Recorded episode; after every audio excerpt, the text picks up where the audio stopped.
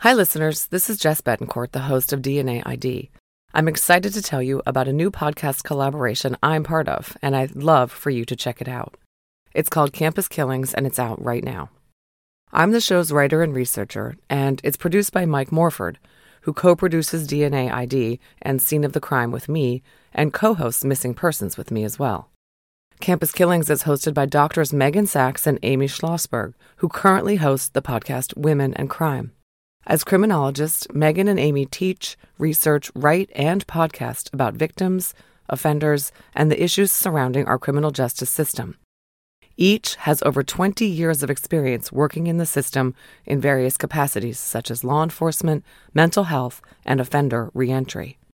In each episode of Campus Killings, Meghan and Amy dive into some of the most shocking and tragic murders to happen on school grounds and provide their analysis as both educators and trained criminologists. They discuss what went wrong and what could have been done differently to prevent the tragic outcome. I'd like to play a preview for you of episode one covering the murder of Jeanne Clery, and after you listen, go over and subscribe to it on your favorite podcast app to hear the full episode. Episode one is out right now, as is a bonus episode covering Amy Bishop, a college professor who resorted to violence after not getting tenure at her university. If you like DNA ID, I think Campus Killings will be right up your alley, so be sure to check it out. Thanks for listening, enjoy this preview, and I'll see you back here soon.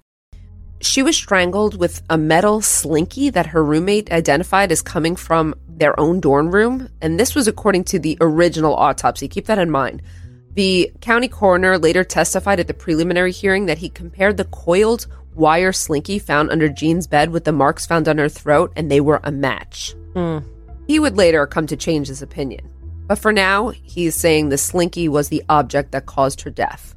The official cause of death was manual strangulation with abrasions, bruises, and marks from the glass and the slinky visible on Jeanne's throat. Following this horrific murder, the dorms were unlocked during the day, but were supposed to be locked for the night at 10 p.m. or midnight, depending on who you ask. Stoughton had no guard, though, or security checkpoint. You know how we have those guards and security checkpoints on our campus? Well, unfortunately, none of those existed. I don't think they're very useful anyway, but They could or could not be useful, but they're another they're another measure, a layer of mm-hmm. security. sometimes they're deterrents, if nothing else. Sometimes they're a deterrent, exactly. Jeanne's death brought attention to the fact that dorms were supposed to be locked at night, but the students were known to prop the doors open for easy access. I mean, using pizza boxes and so on. I remember this kind of thing happening in, in my dorm as well. Immediately after her murder, Lehigh doubled security patrols and started enforcing the dorm locking rules, though. They visited all the dorms and reminded students to lock their doors. The campus police chief ordered more regular patrols of the dorms by his officers. The school sent a letter to parents and students encouraging them to look out for one another, walk in pairs, and stick to well lit areas. The students and tennis team members expressed shock that this had happened at Lehigh. This was the first murder at Lehigh, which had been in existence since 1865. Oh, wow. Yeah, I think everyone was really surprised by this. The students were scared, and the impact on their lives was permanent.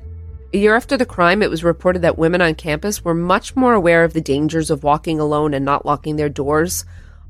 The dorm doors were never really propped open anymore, except by seemingly clueless freshmen who were soon lectured about the murder. Hmm. So it was just the incoming people. Everyone really, you know, smartened up and locked down. But what about the perpetrator?